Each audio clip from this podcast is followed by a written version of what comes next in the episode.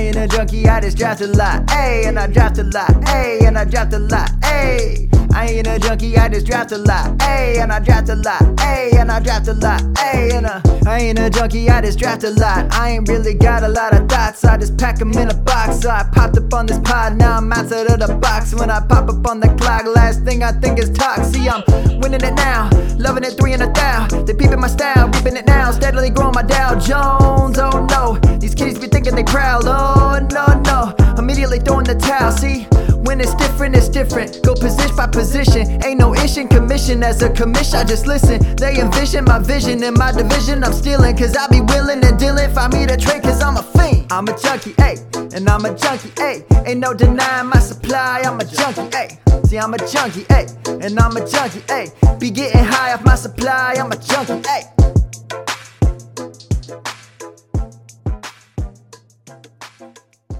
Hello, everybody. Welcome to episode 119 of the Dynasty Junkies podcast. Proud member of the Dynasty Addicts Podcast Network, or the DAP Network, if you will. And of course, we will because Daddy Russ says we have to. With me tonight, we've got the co-host with the most host. We've got uh, Scott Sidlow. How you doing tonight, Scott? Dude i'm so glad we're recording on wednesday night we were just talking about that and Yeah. uh but i'll tell you what's even better is our guest so i'm stoked to record with him absolutely anytime Yeah, if you've already if you've got this in your podcast stream because it's not live, if you've got this on your stream, you know who we got tonight. It's the one and only Joe Pisapia from Fantasy Pros. How are you tonight, Joe? I'm great. I'm the reason you're recording on Wednesday because I'm difficult. And I, I will only you, work Joe. a certain number of hours and days. No, but seriously, I appreciate you guys working around my schedule. And uh, it's hard to, to do in season guest spots. But Yeah. for you guys, I love you both. I enjoy the show. I enjoy both of you. So I'm happy to be here hanging out and talking football because uh, Nope. because we can. And it's week nine. So it's a perfect time to start looking long term and start talking about more dynasty stuff at this point. Yes. Yes. No. And, and there was actually a funny tweet on Twitter, uh, uh, the Twitter machine this week that was like, hey, uh, if I'm rebuilding in Dynasty, you're doing it wrong. Like, what? No. If you're, or if you're rebuilding in redraft, you're doing it wrong. Like, no, rebuilding only happens in Dynasty. Like, I've heard some people in redraft leagues that say, like, hey, I need to pivot. I'm rebuilding in my redraft league. And I'm like, no, you're not. You're done. It's over. Like, the only way you can really rebuild is if you're in a I've never heard anyone say that. I- somebody brought it up in my and and again on the? Twitter machine, and I was like, "That's hilarious." No, just try better next year. It's over. retooling, I could say. Or Uh, if you're if you're three and Your four, mindset. maybe that's the rebuild, right? Like if you're in the middle and you try to, I don't know, I don't know, I don't know. Point being, we're in, we're dynasty junkies. We talk dynasty year round, and that's why we're glad to have you on, Joe, because we know you've got a lot of good insights on dynasty, uh, and we're really excited to have you. I know, uh, obviously, with the season, everybody gets kind of crazy, so no live show this week, but it's probably for the best. We can all go to sleep early on Thursday for the first time in a while. But before we get into that, I got to be honest. We got to talk about our, our, our promo or sponsor, uh, which again, Manscaped is the new spo- uh, sponsor for Dynasty Junkies. Been the sponsor for a few months. Uh, support for Dynasty Junkies is brought to you by Manscaped. Joe, you've read this, I'm sure, a few times in your life. You're one of the best hosts I've ever seen. I have my own promo code. For Correct. I do you want to give your promo code? We can kind of merge promo codes if you want. Well, I don't want to steal your revenue. Okay, No, I won't that's do fine. that. I Uh, want. you Is there guys to revenue? I, we haven't been given any revenue, so that's there must fine, be because they they sponsor a ton of crap. So I mean, They do. They do. I think it's Um, just whoever puts in a four letter a word great can get in product. there. Honestly, it sells itself. I, I love Not- the the Alright. lawnmower 4.0 is a brilliant Uh-huh. tool. we We great And say so it am I. every week. We talk about it Uh, every week. Our listeners are sick of hearing about it, but use the code junkies at checkouts. checkout. reads, Andrew. That's what I do. So like yesterday, I I literally just did one this morning for it. It was it was Thanksgiving, and uh, you know, making sure it, uh, it was something to the effect of. Oh, what was it? You know, it was um we're getting to the point where, you know, it's time for Thanksgiving dinner and all the trimmings. And speaking of trimmings, will you trim Yes. yourself because you're out of control, Yes. blah, blah, blah, that kind of stuff. You know, if you want Uh, anybody to really blow your horn of cornucopia, you really want to make sure. And and they let me do it. And it's funny because it's almost like a challenge now of how much I can get away with. And I love the products. They're great. They send Yeah. them to me all the time. Phenomenal. And it's easy, but every time everybody just laughs and no one ever says anything to me. So every time I get one, I, like the Halloween one was really dirty. Like I just I keep pushing the envelope from waiting to someone to say I can't say that. But so far, I, they just let me go. But That's it's great. why we love you, Joe. You you don't have a filter, and. Manscaped doesn't Okay. either. Let's be honest. Like Manscaped, their read, which I think is again, which is brilliant. Uh, over 7 million men worldwide who trust Manscaped with this exclusive offer for you. If my math is correct, that's about 14 million balls. Like they're talking about balls in their read. Like they're not going to be upset with this, right? So again, to wrap this up in a nice um, uh, manicured package, use the code Oh, Junkies at good. checkout Yeah. For 20% off and free worldwide shipping. If you're listening to this and you haven't bought any of the Manscaped products yet, I don't know what you're doing. Just go, just They're good. me, it's worth it. Oh, It's worth it. The Lawnmower Phenomenal. 4.0 is the greatest trimmer ever. Just it's, it is. It's got a mm-hmm. light. Sometimes I just, you know, like to turn all the lights off, light a couple candles, and just manscape because that little light's just enough. It's strong enough. You just And have Joe, you and I are so similar, except for the bald head. We're identical. I'm telling you what, that's I, same, same. My wife hates it, but it's totally worth it. But let me get into this now that we're done with the Manscaped read. And Manscaped, if you're listening, we love you, obviously. Uh, keep sponsoring. You're doing terrific. But I want to get into some of these these headlines from this week. And I got to be honest. Um, I know you guys broke this down on the Fantasy Pros podcast. We haven't really we do this every week. We haven't really had a chance to talk about it yet. Mhm. These trades this week were crazy. I, this was the the I, I'm not even I'm I'm willing to say this and not be crazy. This was the craziest year of NFL trade deadline trades we've seen ever. Joe, would you agree? Well, yeah, well, the CMC one caps it off. You know, that was the big one. It didn't happen on the deadline day, but it happened before. So whenever you get, you know, especially in fantasy circles, Oh, yeah. theoretical top three player moving, Yep. that's huge. And moving to a system, it was a no brainer. I mean, I have been talking about it on Fantasy Pros. I talked about it on ITL where we did a whole trade scenario. We did like a whole half hour about Trish, Christian McCaffrey and why basically I thought it was the San Francisco 49ers or bust Yeah. and I, I kept always going back to the same few things, which is it this offense is tailor made for him. They've been running all these different running backs the last couple of years off the off the scrap heap. But it's time for the 49ers to go all in. You're in the Super Bowl, you lose. You go to the NFC Championship game, you lose. You have somehow you bring back Jimmy Garoppolo and it works out because Lance gets hurt and your season's not done. You might as well just push all the chips into the middle and go. Not to mention the fact that it's not like the McCaffreys and the Shanahans don't go far back. And this was something I was saying before True. it was cool Yeah. to say it on NFL Network. You can go back and check the receipts, if you will, about it, which is like Ed McCaffrey was, you know, Mike Shanahan's one of favorite dudes. And look, he was Yeah. a great player. Um, so you know, that stuff does matter. If you think it doesn't, then like just think about regular life work and who works for who and who knows this person and how you get jobs and someone who gets you an opportunity to like uh, that's how the world works. So of course Yeah. there's familiarity with people, with football people especially, and the system is a really good situation for him. And I'm somebody that was fading McCaffrey going into the season because of the injuries, and I'd rather have Same. Jefferson. Everybody knew that. But now that he's a 49er, he's in a unique position in Dynasty where I think that his value now, I think, holds for another year or two in a higher plateau because this is a system that's tailor made for him, because he's in a great op- great spot here. And in some ways, it might be better with Garoppolo because Garoppolo can only throw the ball five yards. Like that, that's like the perfect Yeah. thing for him. And, and it hurts Debo because the intermediate passing routes are something that, look, the 49ers offense has been quick slant, quick slant, quick. That's all they do for years now. And now throwing a guy like McCaffrey in there, you're taking away carries from Debo, you're taking away those intermediate routes from Debo. So that really hurts his value, I think, personally. Yep. But the CMC move to San Fran is a big one, and it does help sustain, I think, his value in Dynasty, where maybe you were thinking at the end of this year, you know, those first couple weeks with Carolina, people were going, oh man, maybe I should start looking to get out. Now I think there's at least another year that you bought yourself, maybe even two, depending on how they roll, because that West is theirs for the taking, because none of the other teams are really that good, in all, Yeah. all honesty. No, especially with the Rams, like having this weird Super Bowl oh, hangover. like, you know, they're they're not looking great at all. I, I think too, though, you hit the nail on the head here, and this is the point I wanted to make about the whole CMC trade. I was a little hesitant at first because I'm like, well, I don't know how they're going to use them. Yes, the narrative is built. The narrative is there. This is going to be an amazing move. Is it going to pan out? And I was like, I don't know. Like he is still injury prone, and they're going to use him a lot. Well, He it's all about health. Through and ran and caught. Well, that's what I mean. Like, it's an offense that's not Yeah. afraid to use all the assets that Christian McCaffrey brings. Doesn't that also, and just to ask you this question, doesn't it also make you a little nervous for McCaffrey? If you're a McCaffrey manager in Dynasty, like they're going to use him a lot. There is a pro and a con to that, though, right? Like he's he's been injury prone, he's been used a lot and been hurt. Doesn't that hurt your chances a little? It is, and he can. And I'll say this: if you want to move him, my God, I can't imagine after last week, his value, the legend will only grow over the buy this week. Well, that's a great point did. too. Okay, so let's just do a quick poll, and I'll start with you on this one, Scott. Would you rather in Dynasty, in Dynasty, in a startup right now, you've got the 101. Let's say it's a super flex because quarterbacks are amazing, right? Josh Allen, Ja'Marr Chase, or CMC.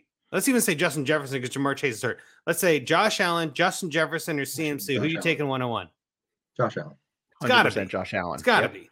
After Josh Allen, is there another quarterback you want over CMC or Justin Jefferson right now? Joe, what do you think? Yeah, I still like Mahomes. I mean, if we fair. watching what this guy's doing here, he's he's he's somehow rejuvenating Juju Smith Schuster in the last two weeks. Like I don't know how I even That's a know that was- miracle in itself. That, that's Yeah. not a miracle. I don't know what is. Yeah. Um, and and who knows? Maybe this weird Toney move. I mean, look, if next year Toney and Sky Moore develop into players that you think they're capable of being, wow, like that that could be a huge win there for Mahomes. Yeah. But Yeah. he is that good. I think we take him for granted because When he's been- Kelce, he was so too. good. Yeah. But look, he's been he was so good out of the gate, not a good like prolific that I think we almost take him for granted now. But I think you have to go back to it and understand that he is special. And uh, Tyreek Hill being out of there, you know, obviously was not ideal, but no, I would still go with Mahomes. Look, quarterbacks are just better investments. You know, I can Well, every okay, year there's gonna be running backs you can find and cycle and and pick up and make deals for every year. Quarterbacks. So let's take the quarterback. Let's say it's a one QB league. Then let's get the Mhm. quarterback because again, that does change the value, and it depends on how you want to play the super flex leagues. Let's say we go one QB. Then let's just cut it down. Let's say we got like CMC, Jonathan Taylor, who's struggled, right? And we had Breece Hall, who's on the on the on the tear to be in the top three, and he's now hurt, unfortunately. And you got Ja'Marr Chase, who's hurt. Justin Jefferson underperforming. Like, is CMC the new 101 and one QB? I mean, what do you think, Joe? Um, That's a tricky one, right? tricky one. Um, for me personally, again, my roster construction, I want Jefferson, I want Chase, I want the guys. wi- Wide receivers just age better. If I'm making Yeah. dynasty commitment, I want a player who's going to be good for three to five years to be my number one pick. And I think we with just running can't backs, say that about McCaffrey. You can't ju- say that as about much as we running want to. You- you Yeah, stop. yeah, I agree. just can't say that about running backs. Period. Yep. It's hard. I mean, Jonathan Taylor was all world last year. Right now, nobody knows what to do with him. They just fired the OC. They just changed the quarterback. Things are deteriorating very quickly around there. I know Breece Hall looked very good. Walker looks great, but look how quick, you know, all of a sudden Breece Hall with a knee, boom. Next thing you know, like right now, we're in that conversation where Barkley, McCaffrey, Walker. Look, I've got ATN higher than most people. Bijan Like- Robinson, right? Like honestly, Bijan there's Robinson a lot of people that year, are putting him up there. I'm telling you, like and that's fair. And honestly, like the sooner you get those guys, the better off you are, which is why those early first round picks are so important.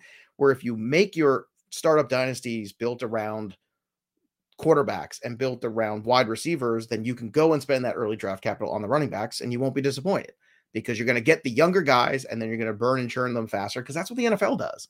It's time Yeah. to start understanding you have to start running your teams the way the NFL does because if they don't value the running back position, why are you valuing it at this point? well, and again, you just hit it too with Taylor. Like he was the guy last year, and it's one year later, he is now struggling with injuries, which again, nature of the position. Like it's just we see this year after year. This isn't new information. ATN is very exciting too. I Well, got him true. higher rest of season than a lot of people do, but I think that guy's the next guy where you're like, wow, this could really. ETN though it worries me because he just looks fragile when he's running. He's fast. Don't get me wrong, but like he, he takes one hit wrong and his hip is gone. You know, like that that ruins careers. I'm just it, it's the- No, Bijan is definitely that dude. Like, well, there's no NFL's doubt the about same that. way though. He's NFL's the same way. Like you're right. NFL's looking at this like there's so much there's so much uh capital spent on a running back, but there's not a lot of capital spent on a second contract. And Zeke is a prime case of why not. Mhm. Right? Mixon, prime case of why not.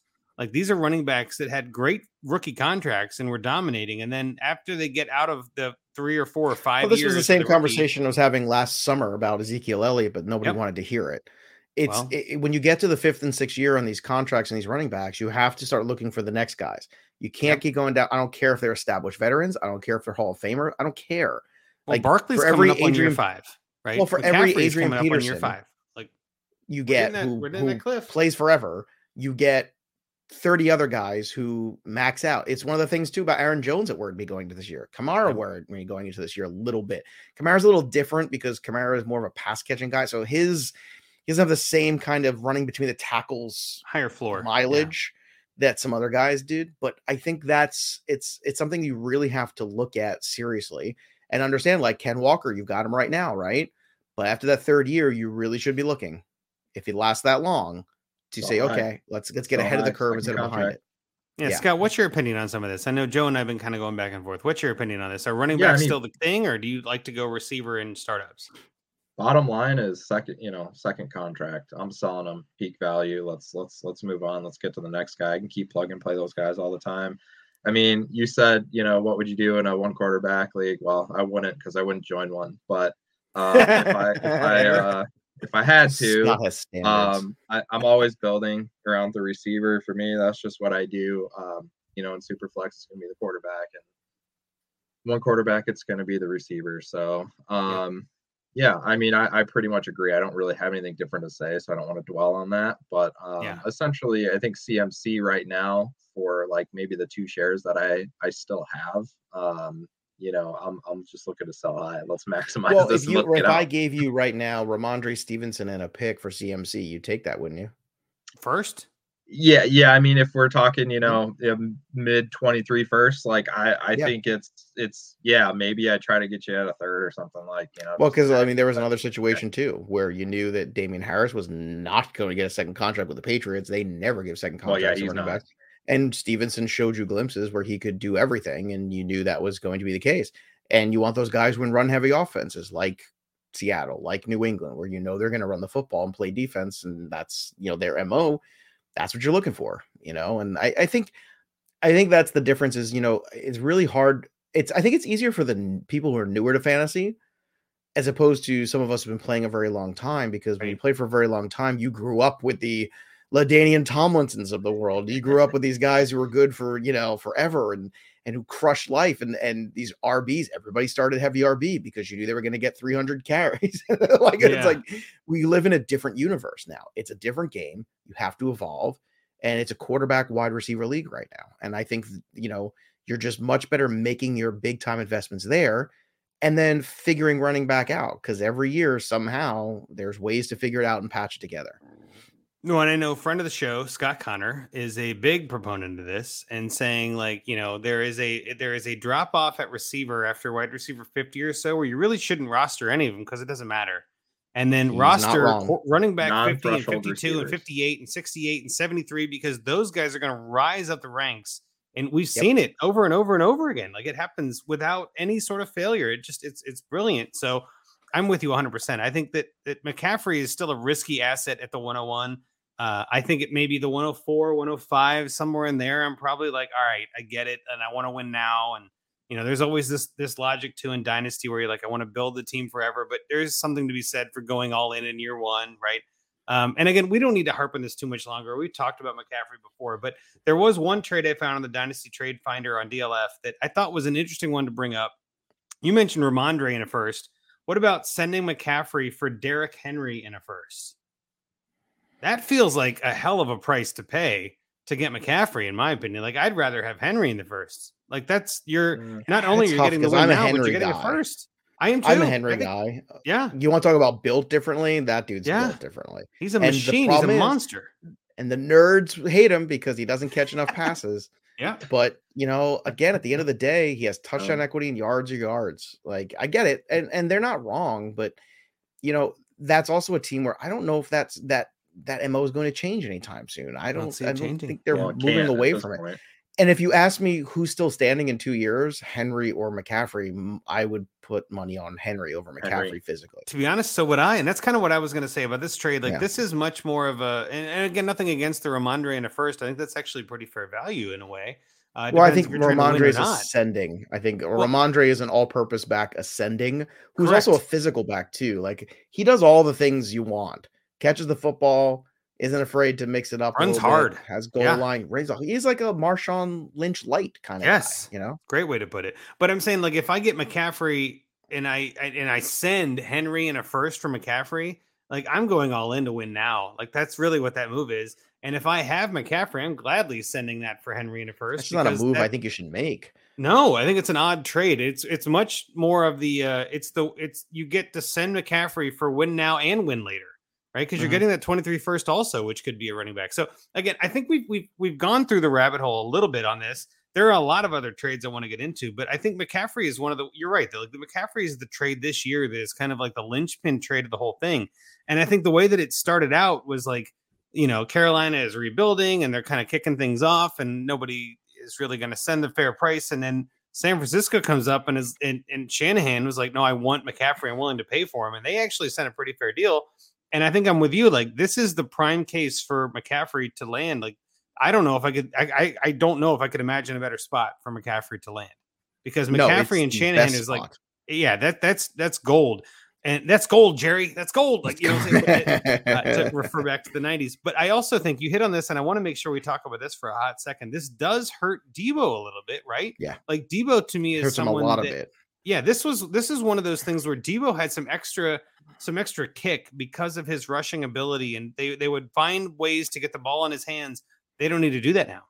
That team doesn't need to run through debo anymore. Debo is not the number one guy in that offense. It's mccaffrey. Now you could argue in a weird like crutch argument kind of way like we're going to make debo the, the pass catcher now and he's going to get 17 catches a game and i don't see that happening to be honest There's debo not also enough targets from Jimmy Garoppolo in the Well, style of mm, offense to do that. entirely not true. Even if. Lance is healthy next year, I'm not sure that's happening. Also, Debo's pretty fragile himself. He's out again, injured right now. Like, and there is some logic to this too, where you know McCaffrey had a great week this week because Debo was out, and it's hard to you know really know that for sure. But I think in a way, both Debo and CMC limit each other's upside differently, but they both limit each other's upside. And I think with Debo out, McCaffrey took full advantage. And this is the prime week. If you have McCaffrey, like Scott said, sell him. This is the probably one of the highest you're going to get from McCaffrey because it is entirely possible that he goes out next week, three carries for eight yards and gets hurt and is out six weeks. Like he has done this before. And I don't Mhm. want to make it sound like he's going to. That's not what I'm saying. I'm not wishing it into existence. I'm just saying, as we said before, the running back position is fragile. Like, go think get I think some the more bait. I think the key here is is the phrase if this is the week where you could get somebody to overpay for McCaffrey. yes. I think overpay is the key. It's not that you're trying This- to get rid of him. right. It's not you're trying to trade him. This is the week where if you want to put him out there and just cash in the chips, you're going to get blown away. And and you'll have all this week to do it and next week because the folklore of that. Oh my God! Three touchdowns. It was unbelievable. He threw one. He caught one. He did one. My everything. God. Yeah. Hero, I think he kicked a field goal in that game. He had a two point conversion. It was unbelievable. I'm telling you right he coached now. the team he himself. coached you the know, yeah. team. He ended up he, he he drew the lines on the field. It was he was everything. But this is the time where you can get somebody to overpay, and and you can do that in dynasty because there's Yes. that there's that thing of the people who are trying to win now. And if you're one of those teams that's middling and you have CMC and you could rebuild your entire team and get two first rounds, or you can get like a whole Well, if you could Henry in change the first is a complexion of your prime case. Like, future, you're, n- you're not right, losing. if you're not a contender, on this that. the time. Yeah, right. Mhm. yeah. No, I completely Yeah. agree. So let's pivot into another trade, Scott. I know there have been a bunch of trades this week. We I have them on the show sheet, obviously, and we can get into all of them, but I don't think that's helpful. Which trade do you want to talk about next, Scott? What was the next one that was like for Dynasty that had your eyebrows higher than most?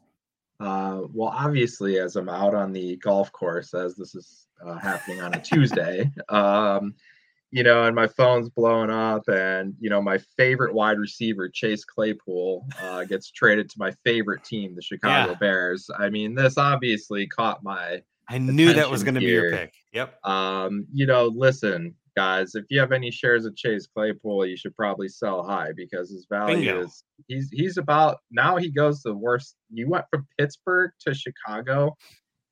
Yeah, that's pretty much where receivers go to die, unless you're Muhsin Muhammad. Uh, you know, this this puppy's over, baby. So he's already a Moose diva now. We got a listen, Muhsin reference. Look He out. went to Notre Dame, so that's you know just right down the street here. Um, you know, I I, I don't know. Like, I guess good job getting Fields a weapon, but uh, yeah, I like there is no one.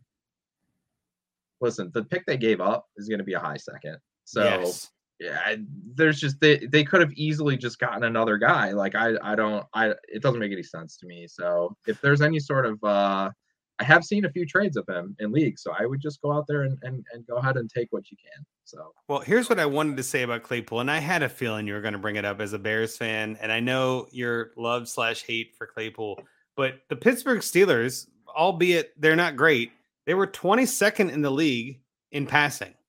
Right? They're ahead of teams like the Rams, who we talked about, who are doing poorly. The Raiders, the Ravens, the Cowboys, like these teams that are supposed to be good are passing less often.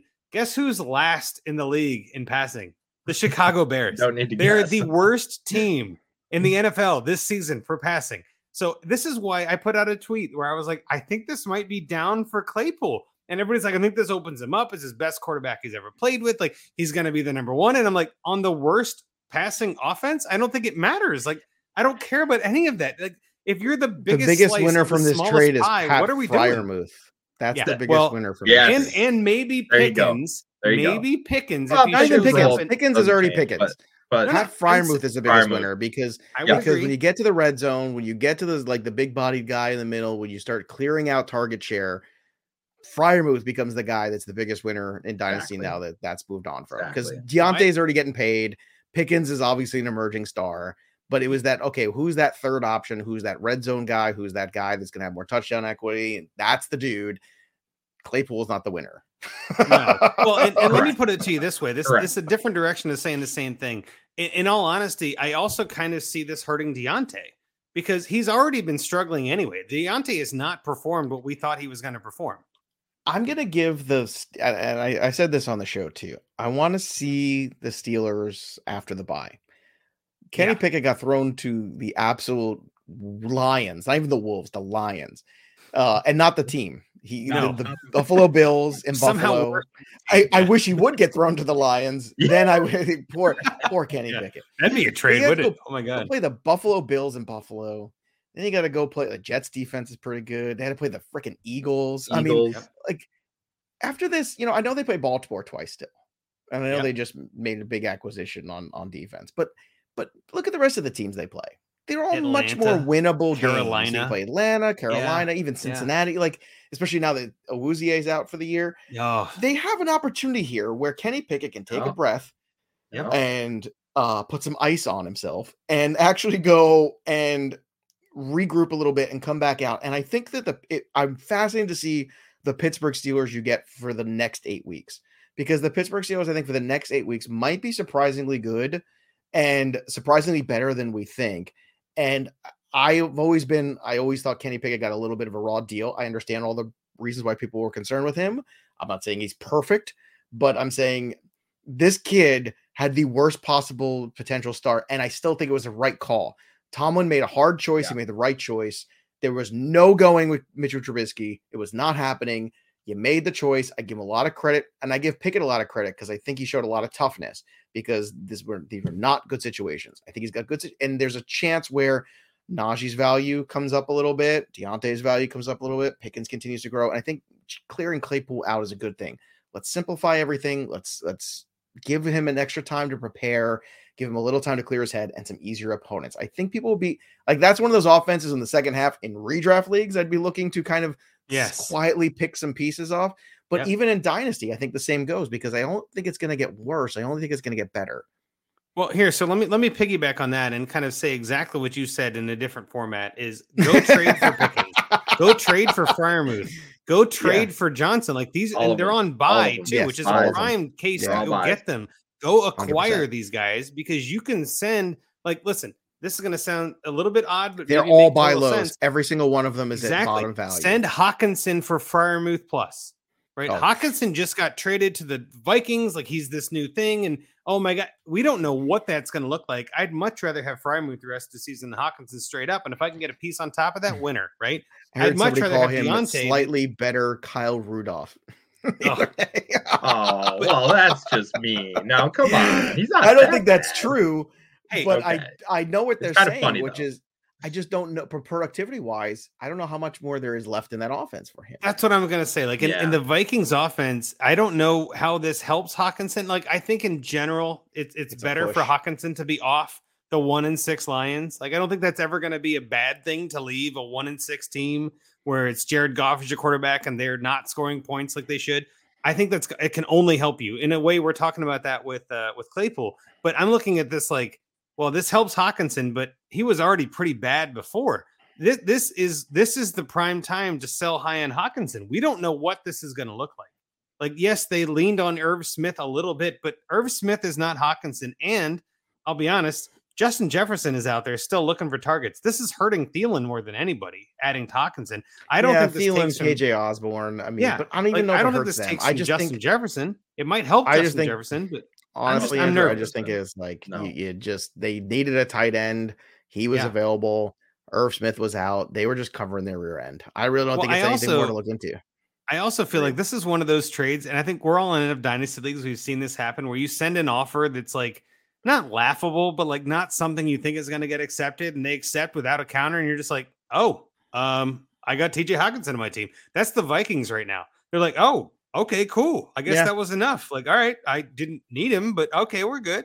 Like, I'm not going to say no. Like, I sent the offer. Um, but at the same time, my point where I was getting at with this is like the, the Steelers offense is trending up. I do believe that they're going to get better. And I'm with you, Joe. I want to see them come out of this bye and see what they, they look like. Um, again, I'm just looking at, at pro pro football reference. Uh, the only game that their offense was positive on expected points, as in like they scored more points than they were supposed to, was against the Buccaneers when they won 20 to 18, which was a crazy game. I remember that game. It was nuts. Like that game should never like Tom Brady was livid. I think that probably caused the breakup of him and Gisele because he's like, I just lost to the Steelers. It's over. My career is over. I'm done. I'm breaking up with you, Gisele. But what I'm getting at is every other game, the Steelers offense is negative on the expected points, as in they are now scoring under their expected points. That's weird to me. Like this offense is going to blow up. I do believe that. And mean, so what I'm getting at still in all of this is The, uh, the line's still rough. So well, they true. And improvements Najee there. Harris has not shown up. He's been hurt. There- there's a lot of question marks on that team, but Pickett, I think, gets it together. Look, at if the the, end of the Steelers season go in the becomes the offseason quarterback you and want. If they address the offensive line, they're going to be a much better team. As next year. long as they don't do it like the Bengals, then yes. Listen, the Bengals no, they, they, they need to go and sh- use a premium. And look, they're going to have a good draft pick, probably a decent one for a lineman. And uh, Yeah. the Pittsburgh Steelers, if they go out there and get themselves a, a tackle, if they go out there and really Yeah. do it right, you know, and maybe one key signing, you're you're going to be in a good spot there. I'm just Yep. saying, like Pickett had the worst possible potential starting schedule for a Yeah. quarterback. It's Well, a I wonder he it. got I'm his buying. was Let's go. Yeah. Yeah, yeah, Yeah. I'm buying too. I'm with you. The only the, uh, one of the trades I wanted to bring up, and we don't have to harp on this too much, was kind of the the trade in a sense where it was Hines for Moss. Now, granted, they were not. It was not the same trade, right? The Colts traded Hines to the Bills, and then I feel like maybe differently. Maybe I'm wrong, but the Bills traded Moss to the Colts, and I feel like they were the same trade but different trades. Do you know what I mean? Like, I don't think this was really like the Colts thinking Moss is the guy and they're upgrading. They're just like, yeah, we'll take Moss. I don't know. They're Why just taking not? a body back. The yeah, Colts they're are the taking, next team they're taking a running back back. And again, we've all done that trade in Dynasty too, where it's like, yeah, I'll take a running back back, but really the pick is the trade. Uh, and then again, Hines Yeah. to the Bills, though, I, I do think that's a big deal.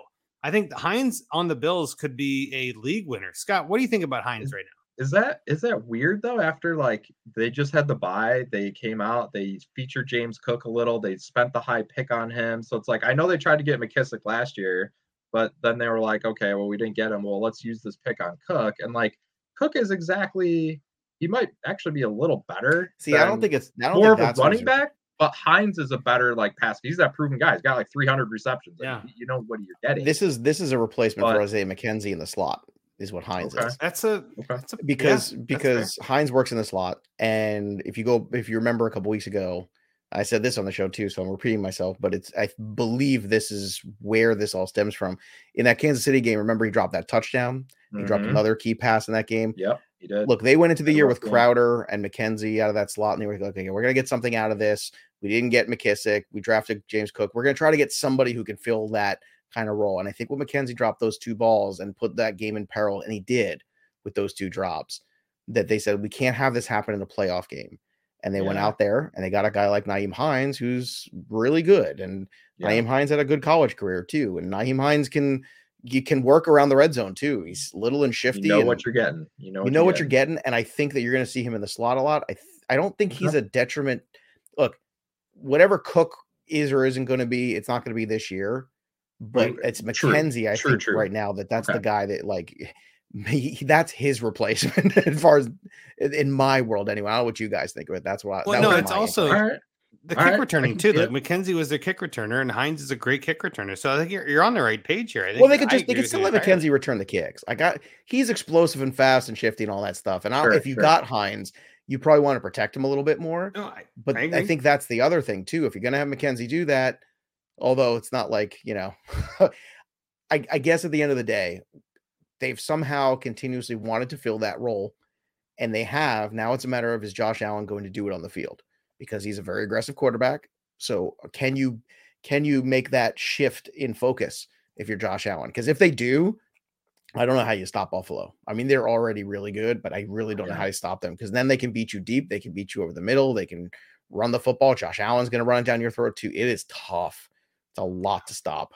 Yeah, Bill, Bills are going to be tough anyway, and that's why I think this is kind of more like them reloading in a way. Like this was more of a position of want than need.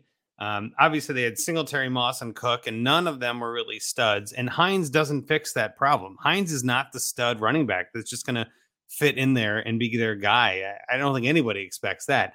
I just think that you're kind of saying what, what I was thinking too. Like what they want after McKenzie, they want, or sorry, uh, McKissic, and they wanted Mhm. somebody they could run out of the backfield and just Right.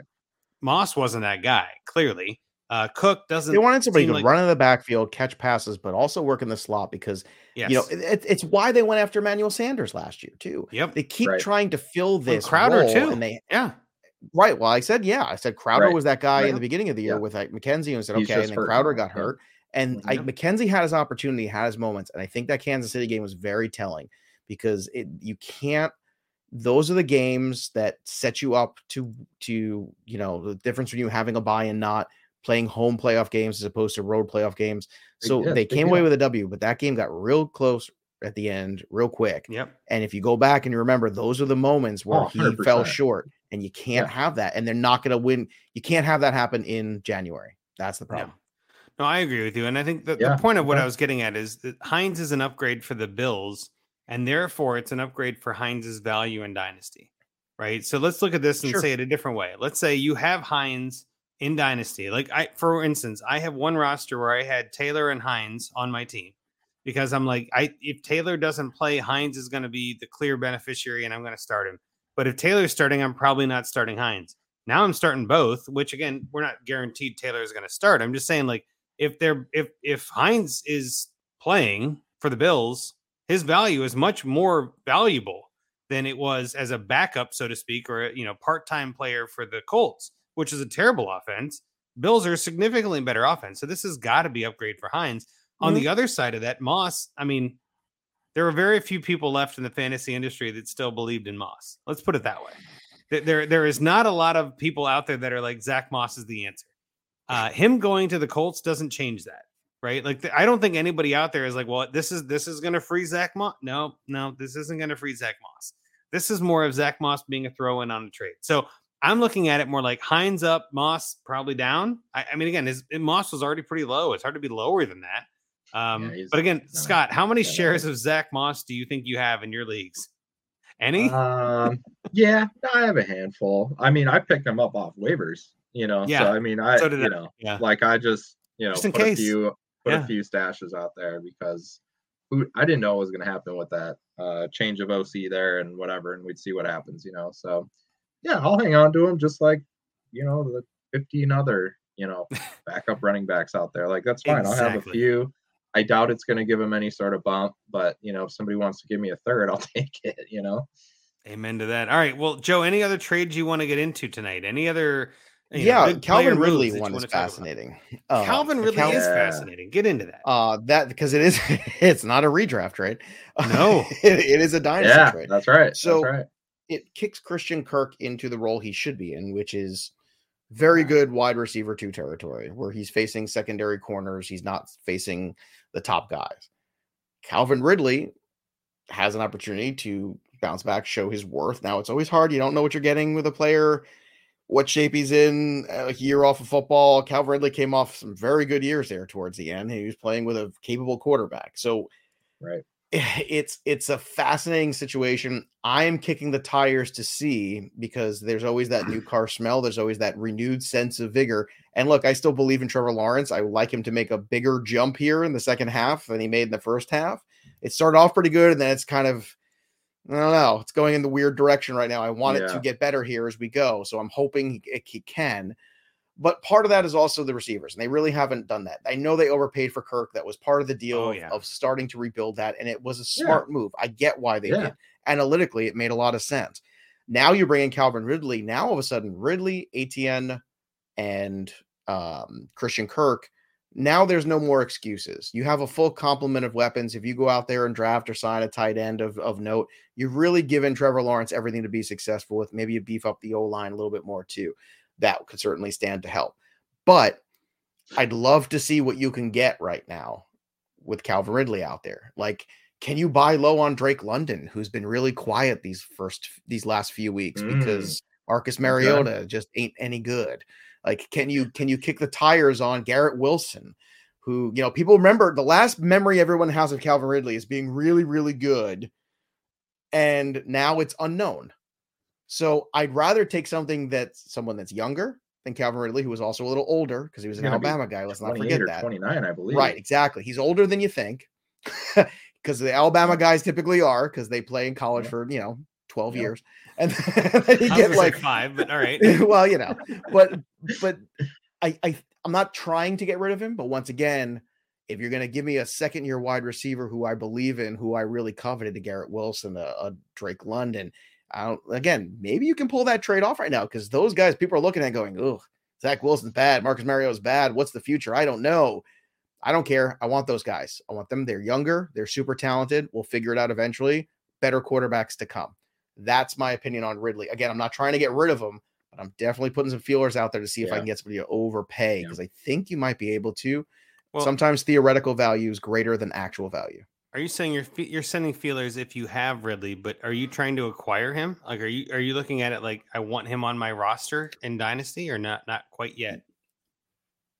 Yes, but for the right price. If your season's overpaying. over, he's not going to get you points this year, so that helps. So yeah, Well, that's what I mean. You might be able to help somebody who Right. right now, like they've got Calvin Ridley's dead weight. Like they're trying to push in. They've got by Mageddon in week nine or 14, and they've got some problems they're trying to win this year. Yeah, you could make a decent move, I think, to get uh, Calvin Ridley. I think you could give Well- up an Allen Lazard and help some if he's healthy this week and Oh, go out there yeah, yeah, and yeah, go ahead and pull off that kind of move. I Love think that. those are the those are the kind of moves you might be able to pull off right now. Here- here's where I'm at with time, this, though. help yourself Thi- out long term. this trade isn't changing Calvin Ridley's status. He's still out, right? Like he was out before, he's out after. Like Yeah, he's, still, out. So he, he's still not playing, right? So what I'm saying is, I think this helps Calvin Ridley's value, though, and I agree Sure. with you on all of this because he's now got a new, kind of like a new lease on life. He's got a oh, new Oh, it helps his he's value new fire. markedly. But again, it's Yes. theoretical value. Don't confuse theoretical value with actual value because until you see him in the system, Yeah. and- right? And sometimes uh, I'll, I'll give you for instance when when Javonte Williams got hurt, I had two shares of Melvin Gordon and I traded him the next 24 hours because Yeah. I didn't want anything to do with it because I knew it was going to be a complete cluster, and I knew his theoretical value is worth more than his actual value. Well, and we've think talked that's about always this something before. you should think of. like trade yeah. value versus production value, right? Like his Mm-hmm. trade value is worth more than his production value, but that's always been the case. But his trade value went up, his production value stayed the same, right? Like his production value is still Right. zero. Like he's coming It's back still at the zero, same but point. look, yeah, you but know? look, it's weak. it- right, exactly. Which is why it makes sense for a lot of people to either trade for or trade away. But I think this is a fascinating time if you drafted him and you have him, regardless, to just see what the what the value is out there because once again, somebody might look at that and say, "Oh my god, look at the last time he played; it was so good." And like, we don't know what it's going to be. Let's be honest. We think No, it could be very good. The potential's there for it to be good, but we don't know. So once again, if you're going to give me somebody that I know, like I said, Drake London, a Garrett Wilson, somebody that I really covet, I will take that trade. Heck, I would even kick the tires on Kyle Pitts right now uh, for Ooh, him because I still believe in Kyle Pitts long term, and people have really lost a lot of faith in him. And eventually, mm-hmm. he will have another quarterback. It is not going to be Marcus Mariota very long. Okay, it's Yeah, not. well, you're you're gonna have to add to Ridley to get Pitts. Let's be clear. Like that, that's not gonna happen. You know what, one. man? I just pulled off a deal in my dynasty league a couple weeks ago where I'm trying to remember exactly what I dealt. Now I got to look at it, but I dealt. I ended up getting Etienne and Pitts and um trying to remember what I dealt now because I got to look at it. I'm Well, gonna go pull that up. But Look that up while you I get these guys. Look, Like, look, no, and I, i'm not saying you can't. I'm not saying Yeah. you can. I'm just saying like Ridley for me though. Ridley for me is one of those players that if if I was contending, I probably already shipped Ridley off. Like there's probably there's probably very few contending teams in week nine at the trade deadline here that still have Ridley because I feel like that was the the easiest trade away candidate in the history of fantasy football.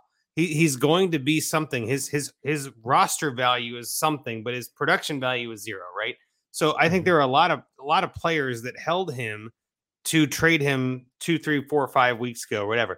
If you still have him now, it's odds are good, and I'm I'm oversimplifying it. Odds are good. You're already in the rebuilding mode anyway, and so then what your point comes to is, well, can I trade him away for more than what I paid to get him? And that is obviously going to be league dependent. Where there's no way for one answer to happen on that. If you sent a third to get Ridley in September, and now can send Ridley to get a second because of this news, do it. I don't think Yeah, anybody in their right mind would turn that down, right? So, but again, that's very league specific. And again, there's nothing wrong with that. I'm just saying, I think that this is where I think a lot of times the advice that we give in a general sense can be narrowed down and why we do find me a trade on the show, which we'll do later, where it's like, no, this specific league has these specific settings and this specific past and history, what have you. And there are definitely leagues out there that, for whatever reason, didn't trade much or were kind of stale and stagnant up till the trade deadline. And you start to see some trades happen, and all of a sudden the whole league breaks open, right? I've, I'm in a few dynasty leagues where we weren't trading at all. I was sending offers and they were all getting rejected, very few counters. Like it just, all the values were kind of stale, nothing was moving.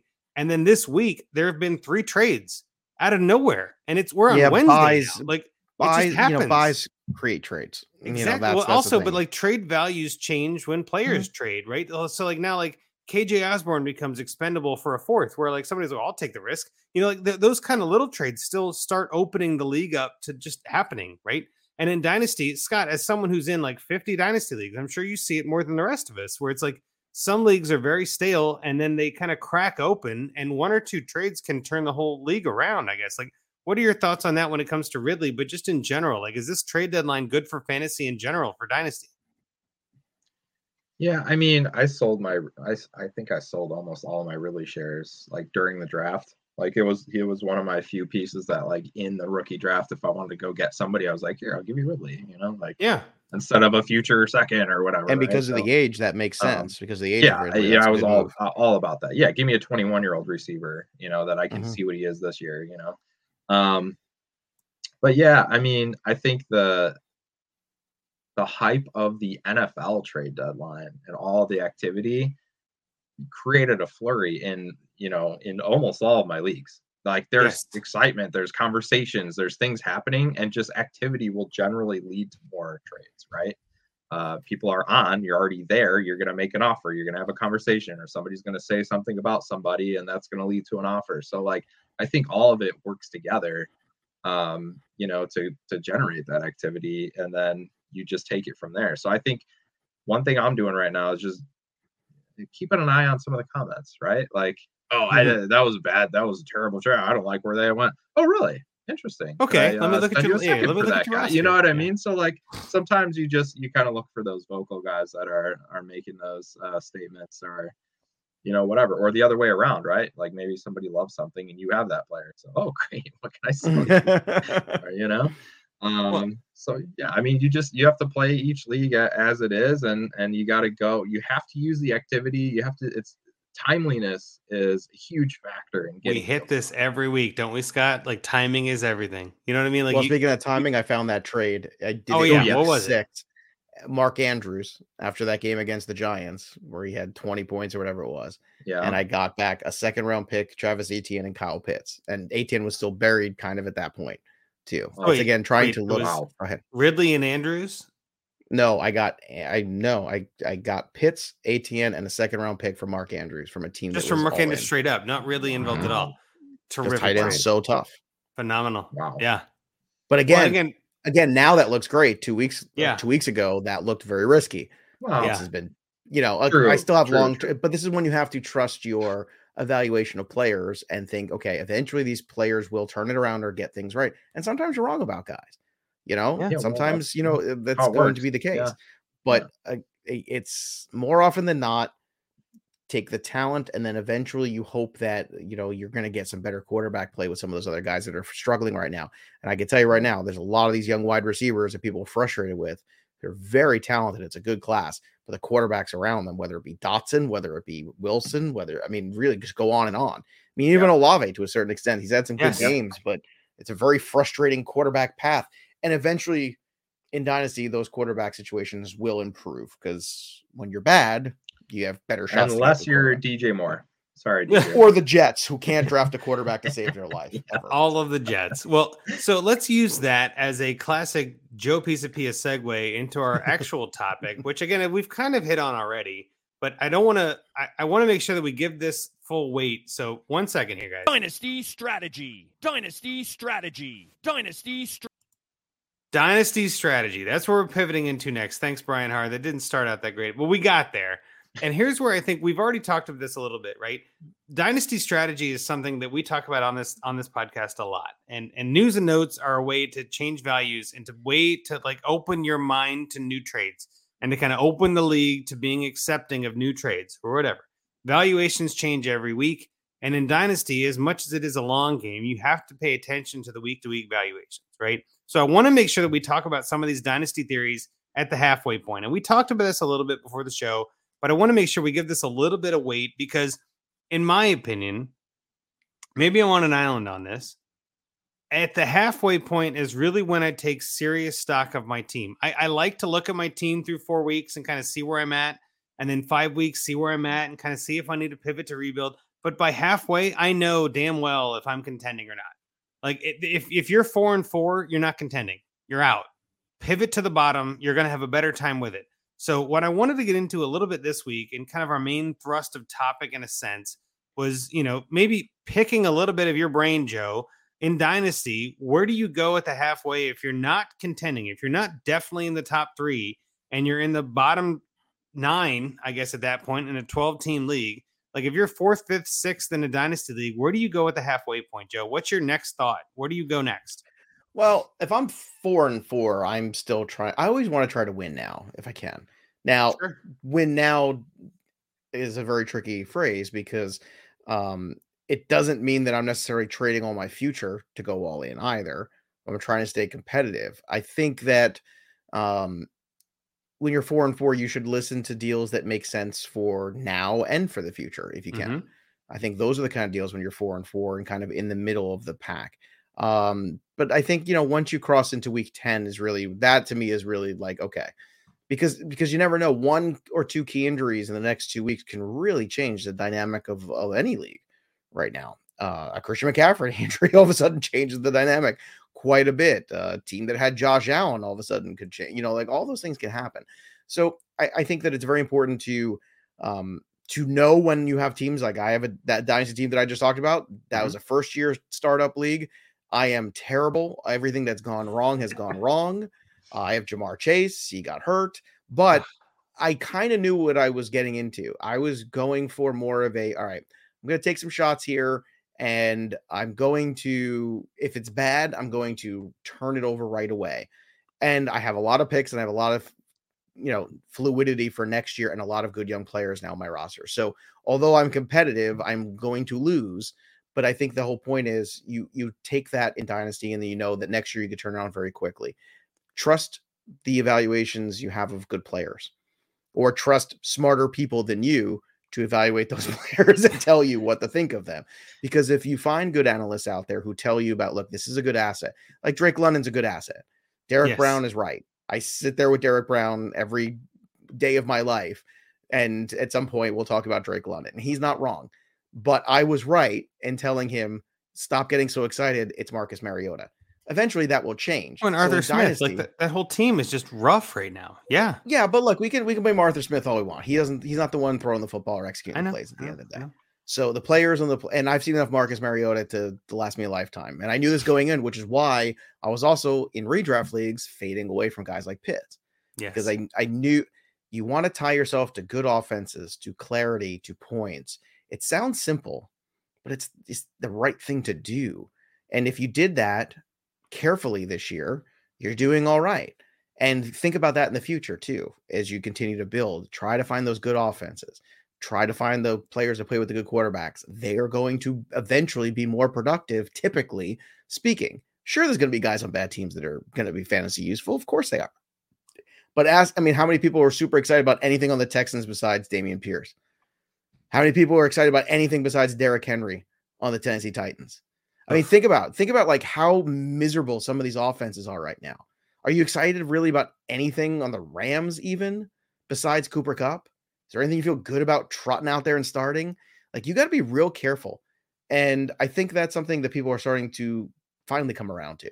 You got to find the good quarterbacks, the good offenses, and you got to play into that a little bit more. Well, and I, I, said this last week actually when we had uh, Daniel Dopp on, and I picked Drake London at three overall on our rookie redraft. I'm like, hey, I still think Drake London is the guy. I still think he's like talent wise, he is still the guy. And he hasn't shown me anything to dissuade me from that. He's just not being utilized. Now, again, being utilized is a big part of fantasy. If you're not going to be utilized, what the hell's the point? You got to put mm-hmm. up points. But my thought process, especially with wide receivers, is it takes some time for them to acclimate. It takes some time for them to kind of get up to the sure. speed of the game. There's a lot of. Uh, he's shown you what he could do when exactly. he's football. Exactly. So it's just a matter of getting somebody who can get him the football consistently. And, and that's why I'm thinking he's still above Burks for me because you hit the nail on the head with, with Tennessee. Oh, like Burks is injured, 100%. of course, but like that Tennessee team looks worse than Atlanta. Like if we're looking at, at just receivers and, and obviously Chris Olave is another great name on there. And again, just to, to bring this up because I think it's interesting to look at this and to kind of bring this to a head. Uh, ECR Dynasty rankings on Fantasy Pros has Drake London at 14, Michael Pittman at 15, and Chris Olave at 16. Those three are very interesting prospects just outside the top 12 that all have quarterback question marks that mm-hmm. are all very talented receivers, very young, lots of upside. And all three will have really, new quarterbacks next year. Well, and that's what I was just gonna say. No, nobody yep. knows what their next 2023 guy is gonna be. Like all three of those could have different quarterbacks in 2023. Now, again, granted, you could look at Burks in that same group. He's not in this grouping here, but I'm saying I, I do believe that all three of those guys are, again, as 14, 15, 16 are just outside the top 12.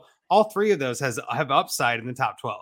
Like all three of those guys could be in the sure. top 12, six to 12 months from now. And look, it doesn't mean next year just because they have different quarterbacks that they're better quarterbacks. Bingo. But yep. the the bar is pretty low right now. Like well, I, and also wanna, you know, well, I was I mean, going to get into this. this isn't their ceiling. You know, they have upside right. still to raise from here. Like they are not. This, I don't league. think that's their ceiling. Yeah. No, if first year in the league, these things happen. There's turnover and stuff like that. And then look, luckily, there's some better quarterbacks coming through the college pipeline than there were last year. You know, two years ago was a very theoretical good class, although I had my skepticism about some of the guys. But look, it takes uh, some guys.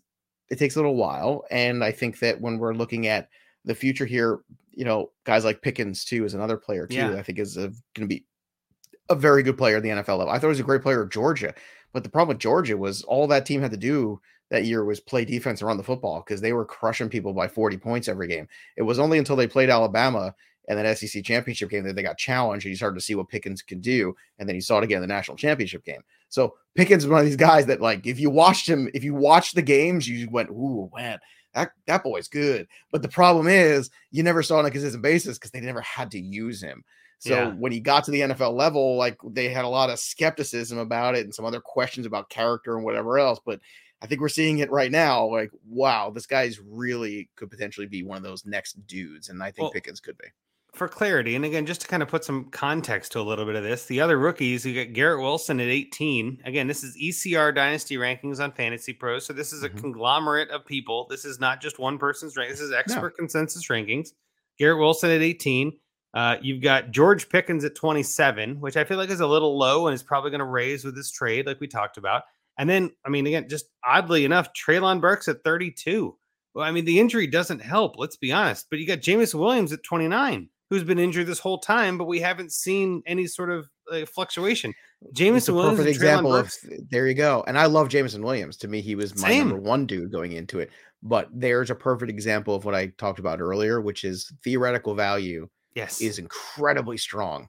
Yep. and it holds for an like odd amount recency of time. bias a little bit too. Not It's even like, recency bias. Well- it's it's the best case scenario bias that people would ra- would always rather live in the oh my god it's going to be good it's going to be good which is why you want to think about putting Ridley on the block and seeing what happens.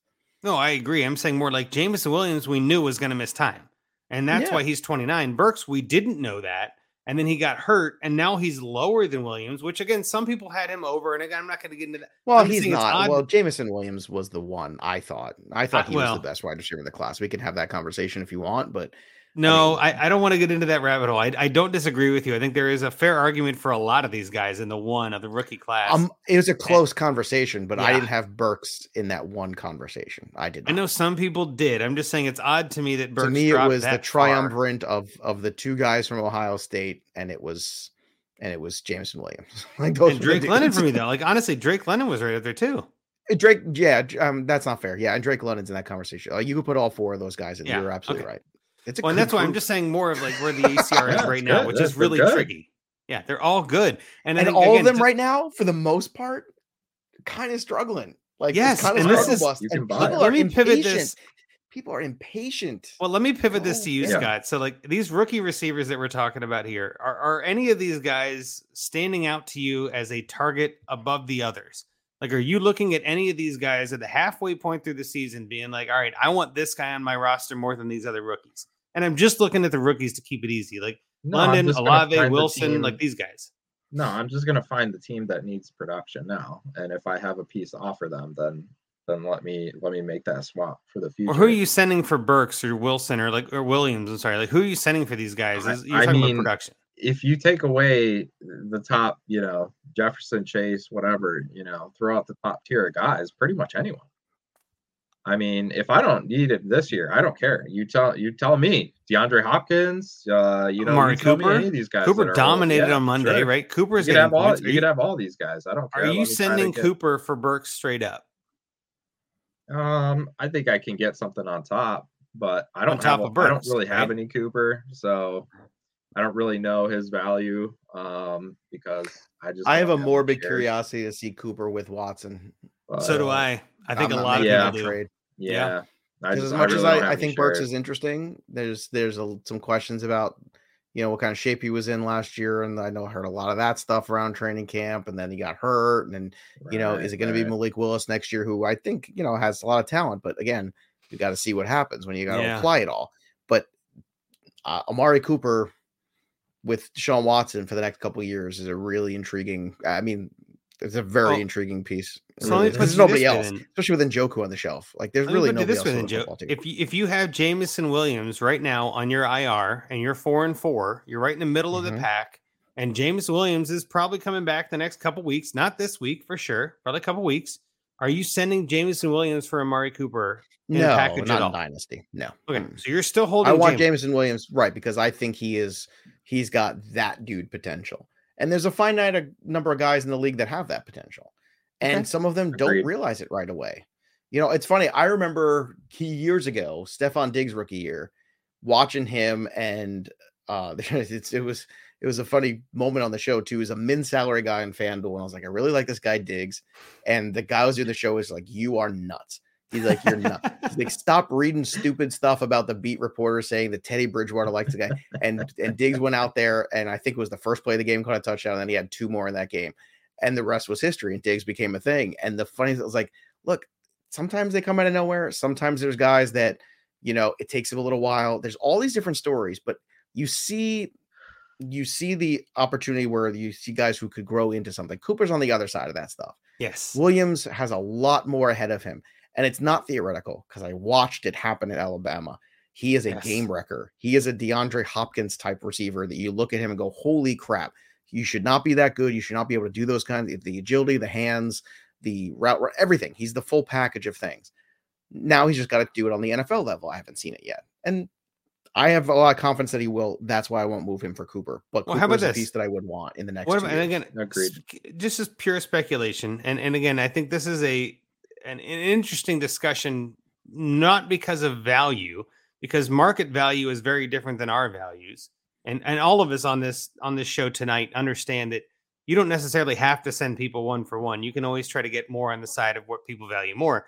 But going forward in Dynasty, would you rather roster, not trading, would you rather roster Amon Ra St. Brown or Jameson Williams, Joe? And Now, I granted, like they have different Ra. costs. They have uh, they have different costs. I'm not saying I'm not saying they're Yeah. equal. I'm just saying which would you rather have on your roster? Still Williams because as good as Amon Ra is, He doesn't stretch. Well, right? His ceiling might be where he's other at right now. I think Williams has room Oh, to I get think it to his absolutely ceiling. is. Yes. And I like Amon Ra, and I was a big defender of his last year, and I drafted him everywhere in redraft leagues, and I had to drop him about five, six weeks in this season because it wasn't Mm. happening, and that's why I was so terrified to drop Skyy Moore because I'm like, man, Yeah. I'm not gonna have this happen to me again. I swear to God, if this happens two years in a row to me, I'm gonna be so mad. And then I tried to get him back off the waiver wire, and I couldn't get Amon Ra St. Brown back anywhere, and I was so pissed off. And he went Yep. and did exactly what I thought he was capable of. Amon Ra's very good, but I, I think, I think you're They're seeing different the best receivers. Yeah. different style receiver. Williams is yeah, I'll, that, I'll take that guy. like I said, he's Hopkins. Well, the other way to put when this Hopkins too is first came in the league and we're all looking at each other, and he could do it with any quarterback. I mean, think about the dregs that guy played with quarterback. Oh, The Brian Hoyers and Brock Osweilers of the world. Oh my Christ, what horrible quarterbacks he played with, and he was still incredible. You know, he's Well, got I'm- that I'm looking at it. I'm looking at it more like if if you have Jameson Williams and Amon Ra St. Brown both on the field for the Lions in 2024 with whoever their rookie quarterback is going to be, not even 2023. I'm saying 2024. It's Jameson Williams by a mile. And I think that's sometimes where, like, you know, yeah, I want the points. I get that. But even in 2023, I think it's an even split, if not Jameson Williams. Williams is their guy long term. I don't think ARSB is, right? There's always this joke on Twitter where, like, who did this trade help? It well, ARSB is his value went up, right? Like it just that's like the ongoing joke because for whatever reason, everything helps him. Uh, I think his value is about as high as it can get. I, I don't want to say it's definitely as high as it can get, but if you can send Amon Ra St. Brown and get Jameson Williams in a second, do that. If you can send Amon Ra St. Brown and get Jameson Williams and Calvin Ridley, do it. You know what I'm saying? Like there, there's so many different places out there that I know I can send if I still have ARSB, which I only have on like one or two rosters at this point because I sold them high three weeks ago. You know what I mean? Like I just I don't have any more. I don't have any more shares. But Jameson, I'm with you. I'm 100. percent Like I think Jameson is going to be that dude, and I think the fact that we haven't seen it is really depressing his value, which makes it kind of like a discount in a sense. And that's exactly who I'm looking for at the halfway point. Who's coming back? Who's going to join their team this year that is going to turn things around, both for fantasy and the NFL? And James Williams is a prime case of that. Uh, there are some running backs that might have that chance, but for the most part, running backs are. I mean, I want to get into this for a hot second, and maybe this is a prime case. Antonio Gibson, Brian Robinson. I want to talk about it with you, Joe.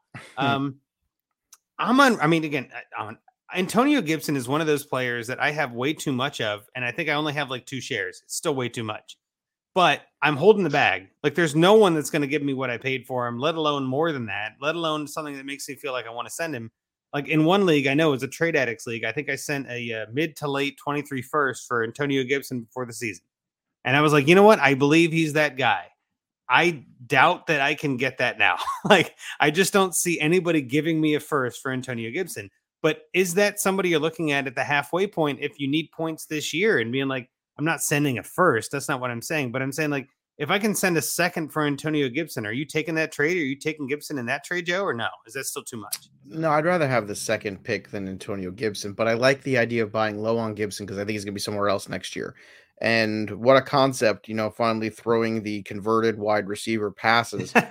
Uh, I Yeah. mean, it only took them, Who knew? I don't know how, I mean, yeah, shocking, right? Uh, just so crazy, frustrating sometimes. Um, but yeah, I, I- Gibson still has more value than I think people realize. I, I'm frustrated because a couple weeks ago I was saying when Brian Robinson came back and nobody wanted Yeah. Gibson anymore, was like, buy him everywhere in Dynasty because next year he will absolutely be somewhere else and you can get him for nothing. Now all of a sudden, last week, value starts creeping in again, so the calculus has changed a little bit. Always. Yeah. Scott, are you on that same page with Gibson? Yeah, hundred percent. Terrific analysis by Scott Sidlow, everyone. That's brilliant. He's said. tired. He's very know. Well, tired. it's not late. even that. It's just there, there- there's nothing much more to say. But I did want to ask this question because I am I'm curious about both of you on this, and I'll start with you on this one, Scott. Which would you rather roster in Dynasty, Zeke or Gibson? Gibson.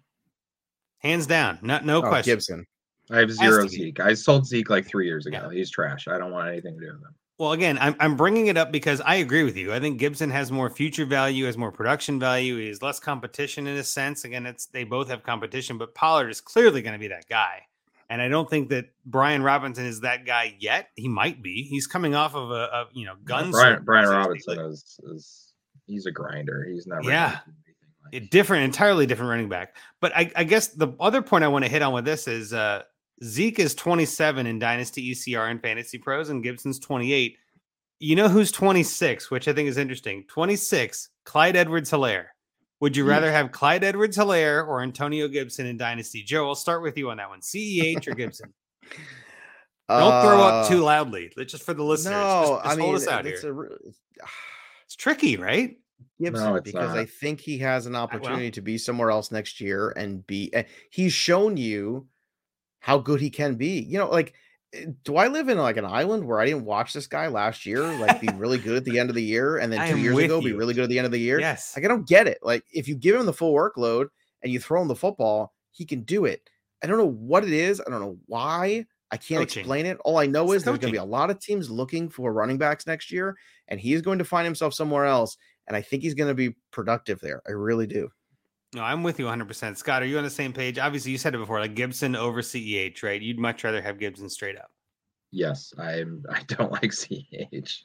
Now, CEH is like fool's gold to me. Like he he- even in this season, he's had a couple of really high weeks where he's had like eight touches and three touchdowns. And it's like that is not sustainable. Like you cannot bank on that. That's that's a fluke outcome. That's an outlier. Like sell the hell out of that guy. So I'm right there with you. And I do think that, you know, Gibson, if he even if he doesn't go somewhere else, I think they utilize him the same as he's been used and is a top 20 running back in theory uh, and is someone I don't mind putting in my flex. So I'm I'm right there with you guys. So without too much more on this, I guess uh, the only other question I wanted to make sure we hit on here was if you're at the halfway point, are you sending more offers or scouring the waivers more? Like, are you trying to make more moves at the halfway point, Joe, or is it kind of like let it ride and just see how things happen? Well, no, I, I see. I'm always looking to make the move. I think you know. I think you play it. It's a dynasty league, but I think you have to play everything week to week when you're in the mm-hmm. middle. So you're playing it week to week. You're looking for the edges because the next two or three weeks will tell the tale of you being a playoff team or not. And there might be opportunities where it's too enticing for you to take and then go in the other direction, like you're saying, and play for next year instead. I think you keep yourself open to the ideas that make the most sense for adding talent to your roster.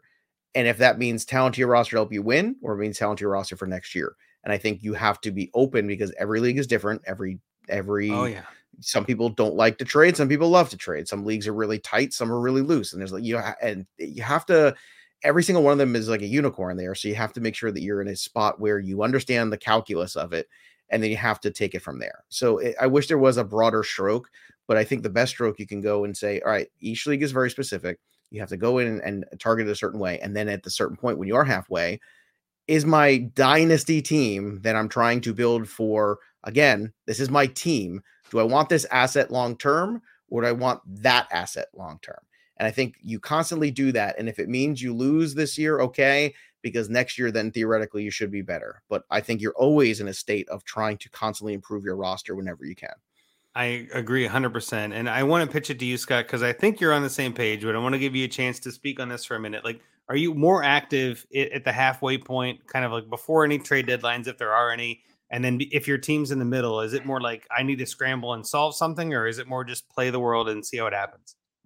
So we don't we don't have the time I need to properly answer this question because this year I it seems like I'm contrarian right now, but I will bet after the year wraps up we will look back and know that this was the right move. You always say we don't want to be stuck in the middle, but you know what? There are too many teams already playing for 23 Bingo. that your best chance right now in Mhm. most leagues is maybe 104, 105. You might as well just make the playoffs and see what happens. Like Agreed. I'd rather just win some money, okay, on some fluke teams, maybe make a run, or you know what, maybe I end up with 107 or 108. Is there a big difference between seven, eight, four, and five? If I can't get one or two, I'm not I'm not worried about it, man. Like it's it's too late. I'm not getting those. And statistically, if we want to look at it from an analytical standpoint, it's it's too late to like make that decision. Like, yeah, you can sell, you can shed assets and and, and points, um, and maybe improve your draft pick a little bit. But those teams are already way ahead of you. The teams are already decided. There, it, it, it happened. Oh and eight, ago. one and seven. So- yeah. So you're you're in the if you're in the middle, you might as well hang tight. You can make a few small moves that put you in better position next year for sure. But it there's going to be a lot of teams this year where I'm just going to like I'm holding tight. I'm in the middle. Like let's see what happens. I mean, after the last 2 weeks with all the injuries and just seeing teams get wrecked completely, I now have a shot in some leagues where I didn't, you know? So I don't know To what's going to happen. It's a long season. It's a crazy world like uh, you know what? I'm gonna be stuck in the middle this year, and I'm gonna make runs, and we're gonna see how it turns out. And it might not be the right thing to do, but it's the strategy I'm sticking with this year. Well, I, I'm glad you said that because I didn't want to be totally contrarian in a sense, but I am with you 100%. I am sending more offers to win this year. I am looking at it like, you know what? Chaos is raining down upon us every week. Uh, why not me? Let me let me get in the playoffs and mess Yeah. around. You know what I'm saying? Like, let me see what I can do. Let me get in there and, and we'll play it from there. Uh, at the same time, like what Joe was saying, I agree with that 100%. Don't make a trade that makes your team bad next year or bad down the road. Make good dynasty trades but send out a ton. I'm sending out a lot more offers than I have all year, to be honest with you, because I've got a lot of teams that are four and four, five and three, three and five, right in that middle, like not really deserving to be in the title contention. But guess what? The number one team just lost Breece Hall. Number one team just is struggling with Jonathan Taylor and who is not showing up, or D'Andre Swift, who's been out, or who had Ja'Marr Chase and is not playing. Like you never know where we're to go with this. So I don't, I'm not saying make bad trades. I'm saying more like make moves to get in that because also on the other end of this exact argument, the 2023 class is probably, from what I've seen so far, 12 to 18 players deep of players I want on my roster. That's deep. Last year's class was like four players, maybe six, if you want to get fancy with it in Superflex. And if that's if you're counting Kenny Pickett, like it, it was a really weak class. And if you're not in the top six, you might as well just not be in it. This next 2023 class is going to be different. I really do believe there are a lot of players that are coming out in 2023, and we don't even know who they are yet. Uh, there are going to be a lot of players that decide to come back and stay in college and you know not come out in 2023. I still think there is going to be a whole first rounds class worth of value before we see a mad a major teardrop. So my thought process is, well, hell, at that point, like you said, Scott, I'd rather be 107 than 104 and have a chance at the title. Like, let's go win the damn thing. Like, let's go try. Like, why not? You know, like if you've got so if your running backs are hell, I don't know. Let's say you've got Rhamondre Stevenson and Leonard Fournette. That's not those are not great dynasty running backs, but guess what? Those are terrific redraft running backs. Those are guys that could win you this whole season. Honestly, the way things are panning out, and both of them are going to have value as you go into the offseason. So I'm looking at it like shore up your roster. Don't think too much about the week to week. Just put your best roster out there, make some trades, do some waivers, get your do whatever you can. Don't give up. That's kind of my general MO for anybody listening at this point. If you're through eight weeks and you're still paying attention, it's because you care. And if you're in Dynasty, you always care because let's be honest, we're all junkies when we get down to this point of the year. Keep grinding. Don't give up. You might have a chance to win the whole thing. And let's be honest, that's the whole point of this whole thing. Go win that damn title. So don't stop trying. Keep going. All right. With that, with that, let's get real quick. Let's do a quick update of the listener leagues because I know Scott, you were hesitant on this before we got into this, but in Dynasty Junkies I don't one, want to talk about losing. Come on. I know both host teams lost both double headers this week. We had bad weeks. This is the first two losses for Rocky and I and Dynasty Junkies. We're now 11 and 2, I believe. Uh, obviously, you lost two, Scott. Not a great week. Just not a great week. It happens. It was byes and injuries and everything else. But Jerry Shea, again, high score. He had Jalen Hurts, Kyler Murray, Travis Etienne, DJ Moore, and that sleeper tight end we all know and love, Tyler Conklin. Like, wow, what a what a team put together that just kind of again, DJ Moore, what? Kyler Murray, what? Like these are names that shouldn't be great, but Jerry Shea put it together. So congrats to you, Jerry, on winning that high points in uh, DJ one and DJ two. Both host teams lost again, and that, there's no double headers in this one, but both me and Bobby and Rocky and Scott lost. And Andrew Ember's team was a high score again. Terrific job, Andrew. Uh, he beat Rocky and I, or Rocky and Scott, I should say, to go to seven and one on the backs of CMC, Derrick Henry, Jared Goff, and Jamaal Williams. So again, well done, Andrew. His team is looking dominant this year in DJ too. Rocky, I, I, I know Rocky and I have talked about this. Rocky and Scott, your team is good but not great. Whereas me and Bobby are looking at a rebuild. literally four starters in a 14 team league. There's nothing I know. we can do. I know, and Bobby and I are looking really bad because we drafted Russell Wilson. So like you just never know. That's all I'm getting at. You never know. But again, congrats Andrew on a on a terrific week in DJ too. So with that, we're gonna get into our final segment of the night. Find me a trade. That's right. We're gonna find me a trade. So this week, uh, I'm not gonna bring it up again. We're not live anyway, but we're gonna we're gonna do a trade submitted by our friend of the show, who's in Dynasty Junkies too with us, I believe, Corey Yeah. Deaton at Dynasty Eor. Uh, he's got a sleeper league. I took a screenshot of the rosters and everything. His team, obviously, Dynasty Eor. Uh, the league is the Fantasy Football Clinic Fan League. It's a 12 team Superflex PPR where you start nine quarterback, two running back, two receiver, tight end, two flex, and that's Superflex. 27 roster spots, so it's not super deep. Six taxi, five IR. Now, Corey's team is good. He gave us some of his thoughts here. He feel he feels like he's got a really good roster. There's a lot of good teams, and I always falter at the playoffs, man. Don't we all? I feel you on that one, Corey. I recently traded Lance for Dak and got two thirds for Brady. My running back room is my biggest concern. I'm even willing to trade Swift to make my running back room better. Uh, the other trade, other the league, uh, sorry, the other team in the league, TJ Sumter, just traded for CMC last week, so he's got an RB room that looks vicious. I'll go through that in a second. But he also won last year and wants to repeat really badly. So I- I've got the team pulled up, and I want to talk about this this TJ Sumter team before we get into Corey's team, because I, there are very very few times on Find Me a Trade I see a team and I just go that running back room is stacked. He's got CMC, Jonathan Taylor, Derrick Henry, and Joe Mixon. I mean, in a 12 team superflex, that is dominant. I love it. Trade Joe love it. Mixon now. I don't disagree with that, but we're not here to talk about Then, TJ's I mean, we're here to talk about, talk about the Corey's running team. backs hitting that sixth year. Let's Oh. talk about a Well, year all right of those guys are having issues right now, so maybe you should hold them all. I don't know, but that's TJ's deal. We're not here to find a trade for TJ. Let's find a trade for Corey. So Corey again, super flex. His quarterbacks are Mahomes, Burrow, Walker, and Prescott. Solid quarterback room for a super flex. No hate there. Running back, he's got Swift, Montgomery, Dillon, and it kind of falls off of, of a cliff. He's got Dobbins, who's injured, obviously, and Mitchell, uh, who's injured and coming back. Jaylen Warren, uh, Latavius Murray, who's putting up some points, but a- again, after those top two guys, it gets I don't know, it gets kind of bleak. Uh, receivers, I like his receivers. He's got AJ Brown, Justin Jefferson, Michael Pittman, and then again falls off a little bit of a cliff, but he's still got Elijah Moore who could do something, Diontae Johnson who could do something. Uh, he's got uh, Tre'Quan Smith, Greg Dortch, like a couple other names in there, but his receiver group is pretty strong. And then tight end, he's got Zach Ertz, Greg Dulcich, uh, Okonkwo. I forgot I always had to say his first name. Uh, Isaiah Likely, and then that name we talked about earlier, TJ Hockenson. Uh, and then he's got he doesn't have his own first, which I'm fine with if you're contending, but he's got a bunch of picks in 2023. He's got two seconds, uh, three thirds, it looks like, and two fourths, along with a full 2024. So, Scott, let me go to your trade first. I've got a couple of options here, but what would you do for our boy Corey? How would you help him out? Yeah, so I first gravitated towards uh, a specific name, and, uh, and then I saw the logo that was associated Mm. with that team, and that player happens to play for that team. And so I know how Mhm. that typically goes in leagues when you're a fan and your players on there. And uh, it turns out you ended up going that way anyway. So it's Yep. a good thing I did it because, as you know, I don't look at yours. I'll get into that. Yep. So perfect. It'll work out.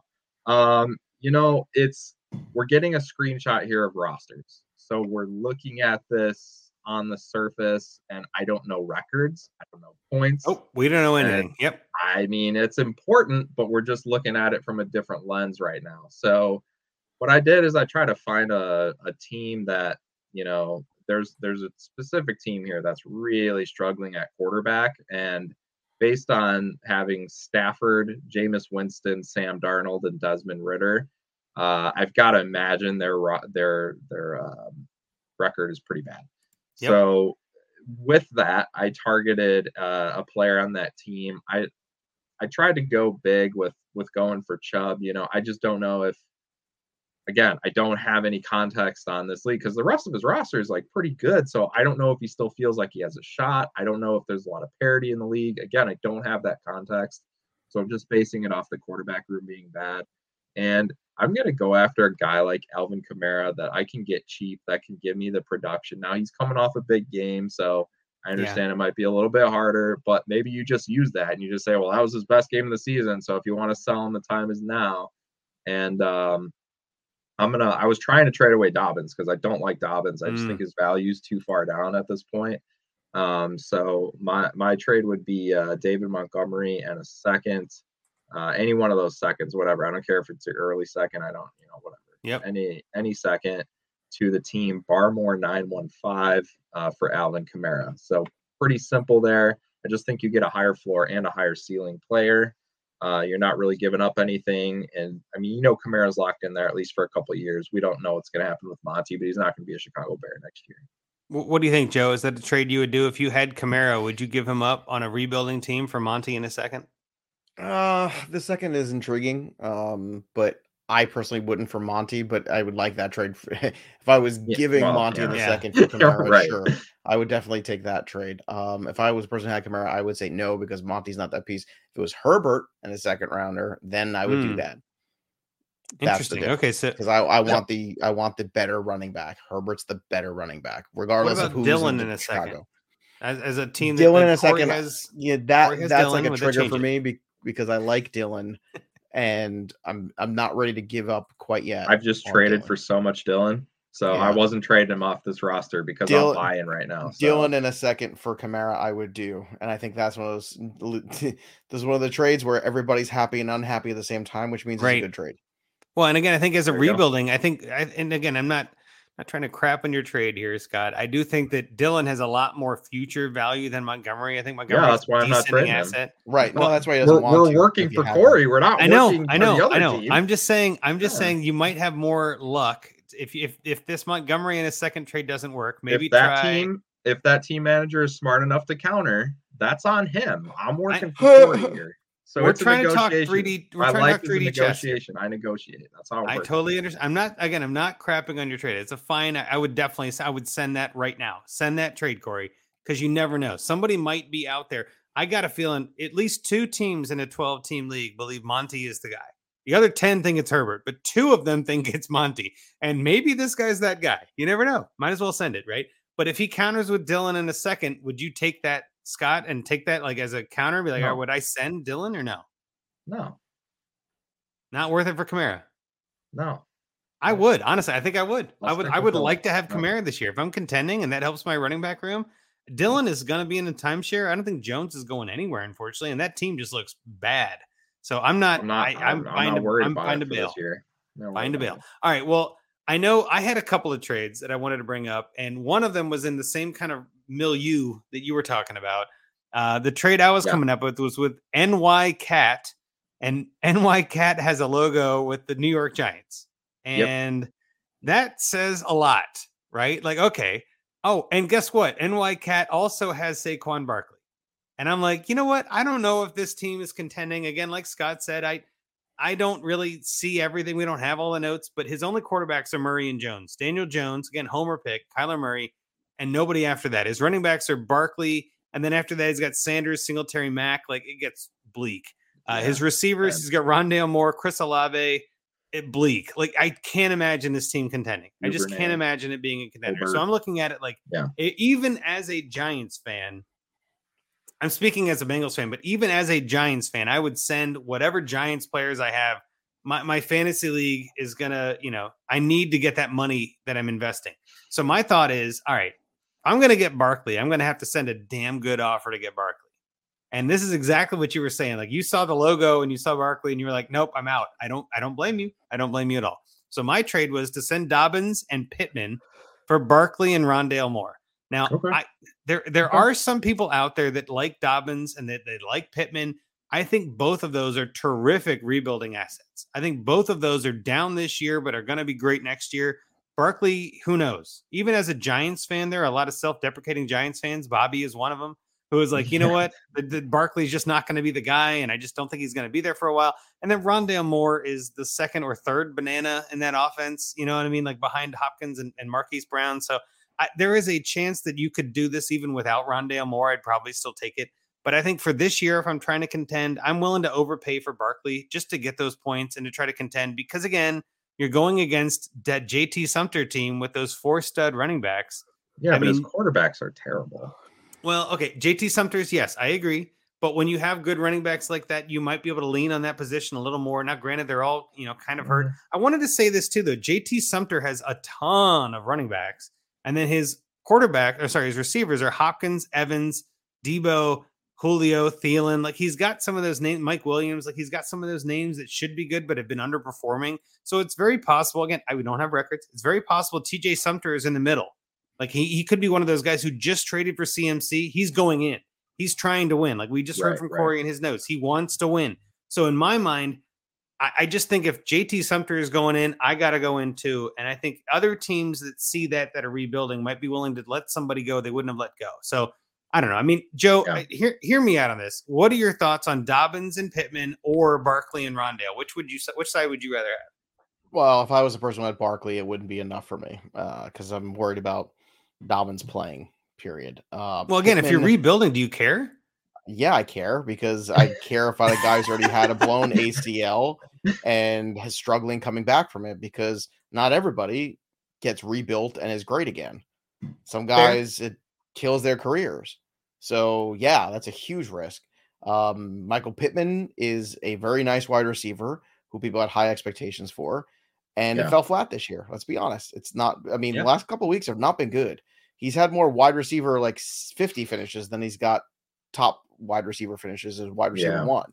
And it, you don't want to blame it all on him, but at a certain point, look, we've we've got to put the blame somewhere, and we have to realize that they fired the OC. They've got a different quarterback. Who knows what's going to be going next year? Who knows who the coach is next year? It's just too much uncertainty. Barkley, by far and away, is the most useful piece, and Rondale Moore is a could be a potential useful piece here in the slot these next few weeks, uh, in terms of targets, especially without um, without Hollywood Brown around. So to me, I'd rather have Barkley by far um because I think Well, he's again- the best asset now and next year. I'm like and next year too. By For the a for the record, are you are you a New York Giants fan?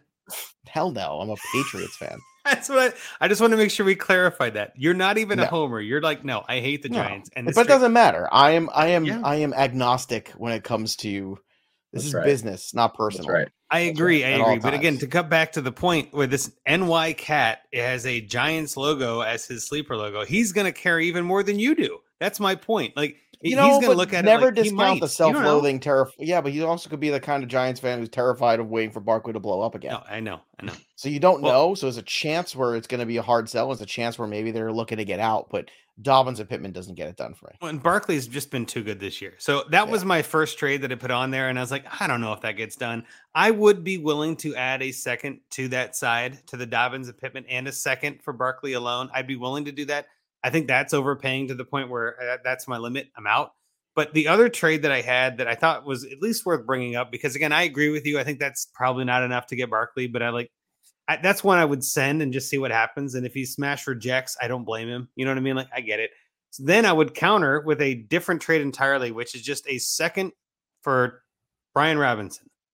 Like just add a little, little bit of running back depth for that 2023 second. And if you're trying to contend, it's probably a late second for Brian Robinson. Scott, what are your thoughts on that trade? Is that a terrible trade or am I on the right track of something you might actually do? Um, I don't I don't think it helps him at all contend. So I mean the value's fine. I just I don't see what it does for him. Like I'm not starting Brian Robinson anywhere for any reason. So Well, just- I'm saying more like Montgomery is probably not going to be my starter come playoffs, if not sooner.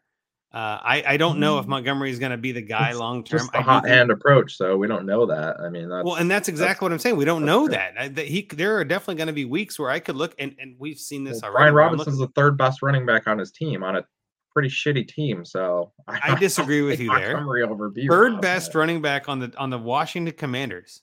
Okay, Yeah. okay. I don't I don't agree with that.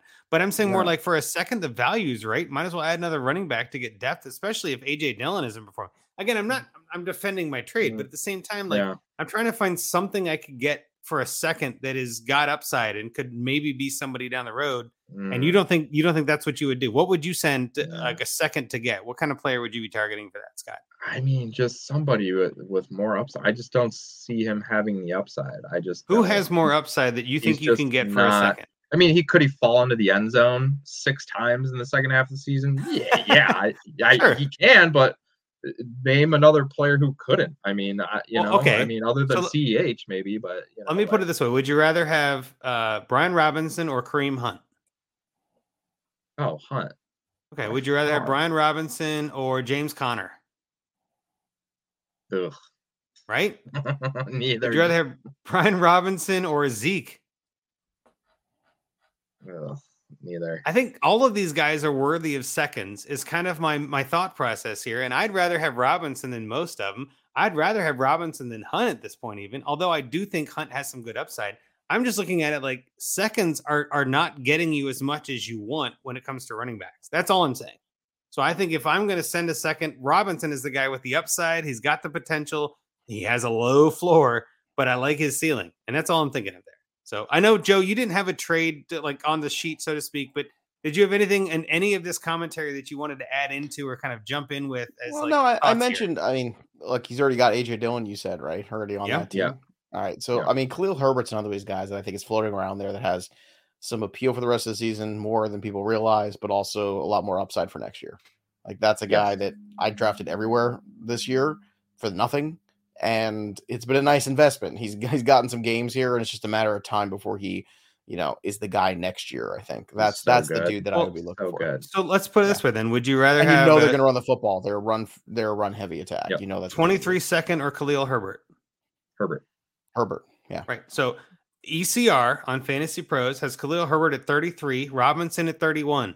So I'm not saying that's correct. I'm Well, I said the there are- value's fine. I Right. just don't think there's out. There's nothing in for Robinson. This is. Dynasty ECR. There are plenty of people out there ranking Robinson ahead. And I'm not arguing that that's correct. Again, to clarify, I'm saying if Herbert is 33, you'd rather target Herbert. And I don't blame you. I think that's Yeah, a fine hundred percent. Yep. Yeah. And again, to clarify in this league for Corey, right? Herbert is owned by Alfredo Brown, who I've followed on Twitter for years.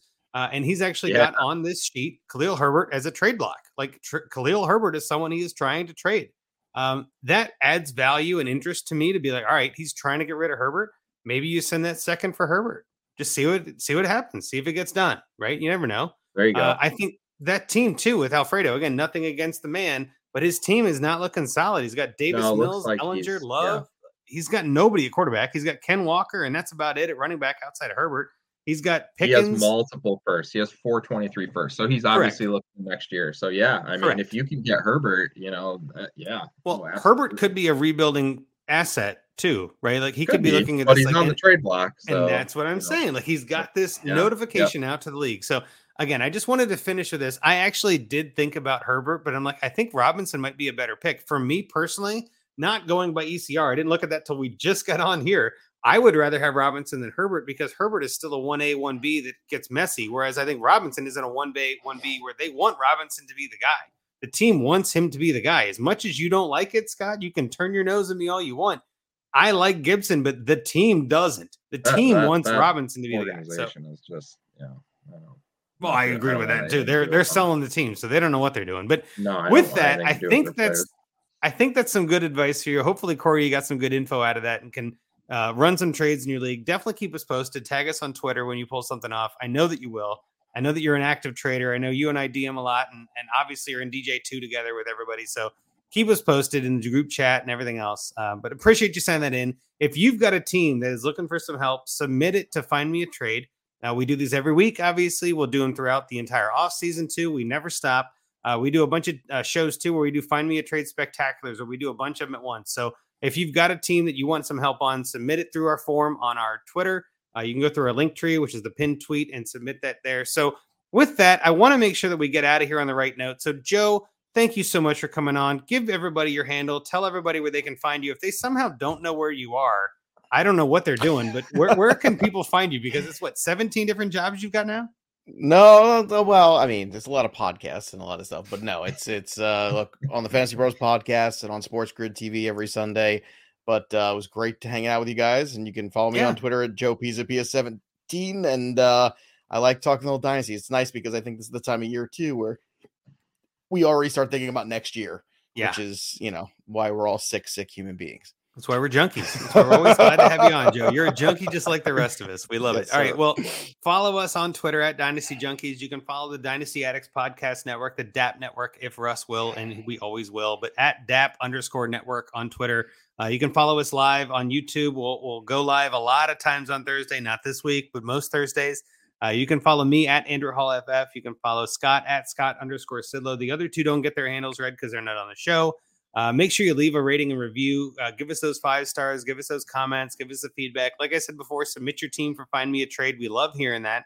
Um, definitely, uh, you know, follow us on YouTube or go live with the whole DAP network. I know there's a bunch of different shows that are kind of on there. Fantasy Timeline, who's recording right now, by the way. Uh, D- Trade Addicts, obviously terrific podcast, and Get Real with Casey Case, and the whole crew is great. Uh, I have had a great time, Joe. Thank you so much for coming on, Scott. I, I appreciate you coming on with me here as always. I'll let you take us out of here tonight. Yeah, just sincere appreciation to Joey P for giving us some time in season. We know how hard that is for you, but we we appreciate it. The listeners appreciate it. You're the best man. Likewise, love you guys. out.